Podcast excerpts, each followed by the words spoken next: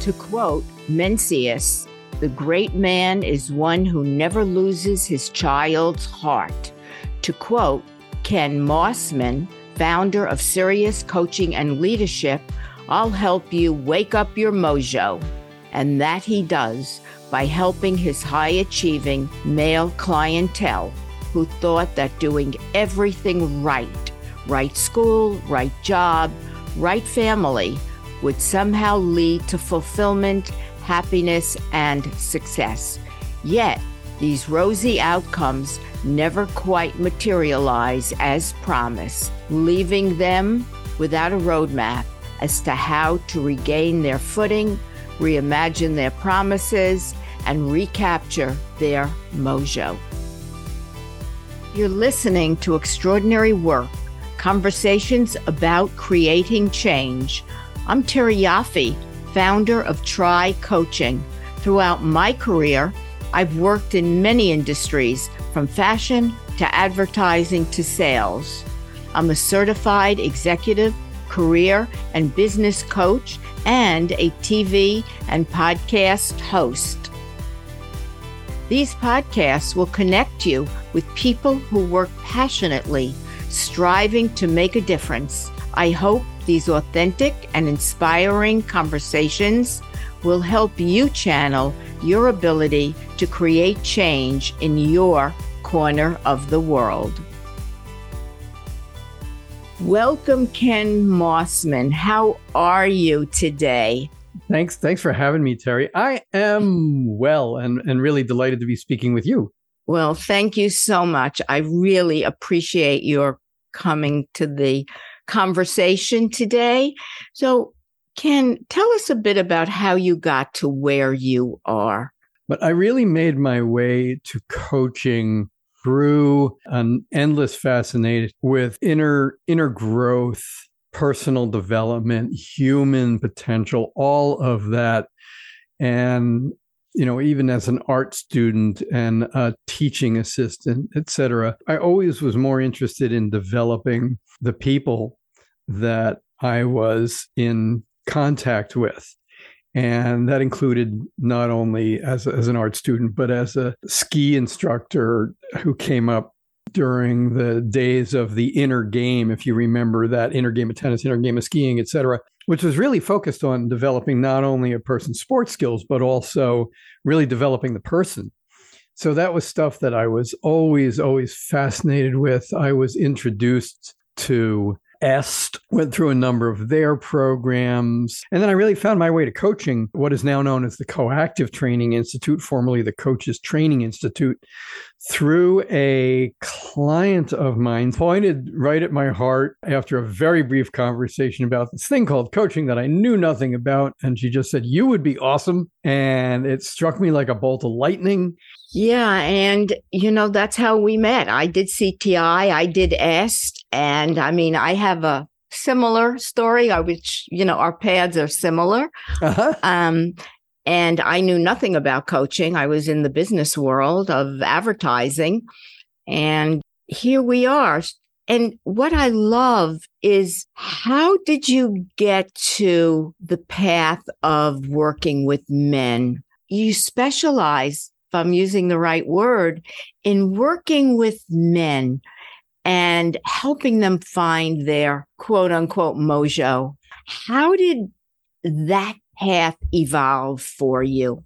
My son was born when I was 40 years old. So I was uh, I was a late blooming father. You know, I, I having grown up in the shadow of the women's movement, the shadow of Vietnam. I, I, talk about this a lot. Lots of confusion about, oh, okay, you know, what's my role as a man? What are my duties? What are what's my role as a father? You know, coming into fatherhood a little bit later, I kept coming back to people who were an awful lot like me. You know, at that point, I, I specialized in working with late blooming dads, you know, men who had their first child in their very late 30s, early 40s, or later, or men who were starting second families and really you know want to lead their lives in a way so so not a moment is missed and as my son grew and of course i grew with him I started to notice it's not just about fatherhood. It really, for me,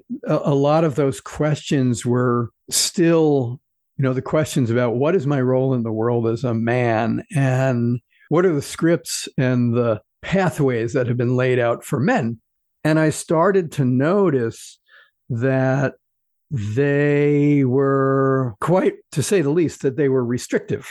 You know, if you look at what is the, the man code, or as the term was coined, the man box, this man box thing, you know, be stoic, uh, have all the answers, don't ask questions, don't bring your curiosity, uh, you know, this this very limiting set of rules. Be emotionally accessible, but don't have too much emotional expression. Lots of messages that that first of all conflicting as raj sisodia has said author of uh, among other books shakti leadership which is about marrying the masculine and feminine. But the way he described it you know in terms of women and leadership you know they have just sprinted ahead in so many ways in terms of using all of themselves. And one of the things that we talked about in the interview that he and I did was the way men were lagging behind. And I was seeing all of this years ago, and it really brought me to this focus on on men you know particularly men who have done it all right you know they they they followed the script to a t they went to the right schools they're they are in the right partnerships business and personal, you know, maybe the 2.3 children, good looking house, good looking dog, good looking car, all of the material boxes checked, and they're still not satisfied. You know, they really they lost their mojo. They're they're unfulfilled. Now, this isn't true across the board, of course. On the other hand, it is true for an awful lot of men. And the more I, you know, the more I looked out into the culture, the more I saw that. When when you work with your clients and they're from every walk of life. What do you think makes them want to come to you and open up and say, I'm just not happy? Meaning, I don't get it. Hat in hand almost, thinking, well, what could be wrong with me? Look at my life. Look at what I've got everything. And yet I'm missing something. That takes a lot, more for a male than a female, I think. I could be wrong. To come to someone and want help, to help them navigate. I think one of the things that one of the things that has the men come to me, whether it's for coaching or it's for my men's program, is you know they've reached that same point that I did, and this goes back years. This is years before before I found my way to coaching. And that is what sounds like a simple recognition, not an easy recognition, but a simple recognition. What I'm doing isn't working. It's not giving me what I wanted. I might, for instance, it's become somewhat of a cliche, and cliches become cliches because there's truth to them. You know, I'm doing a beautiful job of providing for my family. You know, they're having a great time. I'm not, you know, and it, it, may be because they've gotten to a point where even though the work that they are doing is paying the bills, even handsomely paying the bills, we spend so much time at work, of course, that that if there's a, a disconnect between well what's important to me? What are my values? You know we talk about values a lot. You know what are what are my values? And i'm noticing or even I'm not noticing, but my sense is that there's a disconnect between my values and the work that I'm doing. There's a disconnect between what's important to me and what's important to the organization that I'm working for. There's a break between myself and how I want to be treated and how I want the people around me to be treated and the way I'm being treated by an organization or or someone I report to, a supervisor, uh, you know, so, uh, someone higher up in the organization or the organizational culture as a whole. If someone is open and paying attention, you know, that's often the the thing that has them say, "Oh, wow, I'm kind of burned out on doing it my on my own. You know, I'm not finding my way here, and I think it's time to to reach out and get some help." No, yeah, it does. It's it's just interesting. So, how do you help them wake up their mojo? The podcast is Extraordinary Work Conversations about creating change. How do you work with them to help them create the change they want to wake up their mojo? You know, everything starts with awareness. And of course, the process is different for every client. On the one hand, on the other hand, we always start with here's what I want to get out of this. Here's here's why I'm finally getting to this point where I'm investing in myself. There's something I want to change. I may not even know what it is, by the way. Often, uh, what gets people through the door is things like, well, you know, I'm having a tough relationship at work, or I'm not satisfied with my some of the things we talked about before. Well, oftentimes thinking, oh, we're going to strategize. We're going to dig down into the tactics of moving from point A to point B. And while that is certainly a piece of it, the greater piece of it is developing awareness about oneself, developing awareness about the patterns that, you know, have resulted in coming back to this place of unfulfillment or unsatisfaction time and time again that to look at oh okay you know, even though I'm making this up, I, I haven't actually had this client, but it, so it's a little, it's a, it's a, dramatization. So even though I'm on, I'm on my fourth marriage and I keep getting a new red sports car with a younger woman, it's not doing it. You know, I keep the pattern keeps repeating itself over and over and over again. So that awareness piece is begin to let's begin to dismantle those patterns. Let's begin to really look at, you know, what is your role in recreating those patterns? What are the stories that you've bought? The scripts that you've picked up and followed that were not yours and let's start writing your own script. Let's start telling the story. Again it's a cliche and it's a really useful one. Let's start going about telling the story of your life that you want to be telling rather than someone else's story.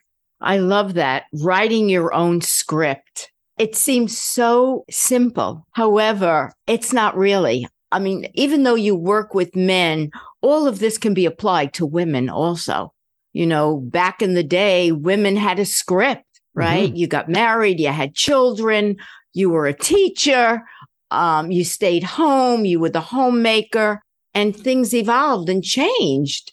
And today, you know, that old adage, a woman's place is in the home, is out the window because women have taken on yet another formation as men.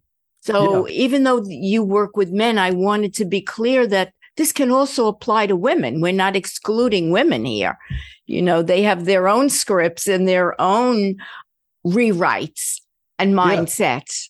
Yeah, absolutely. And, and and I'm glad that you brought that in, Terry, because if you look at, I believe this is beginning to change. I think that what I'm seeing out in the world, particularly in the world of empowered women's leadership, you know, women have gotten to the point where they're realizing, oh, wait a second, there's a reason that men have been f- burning out, flaming out for generations now.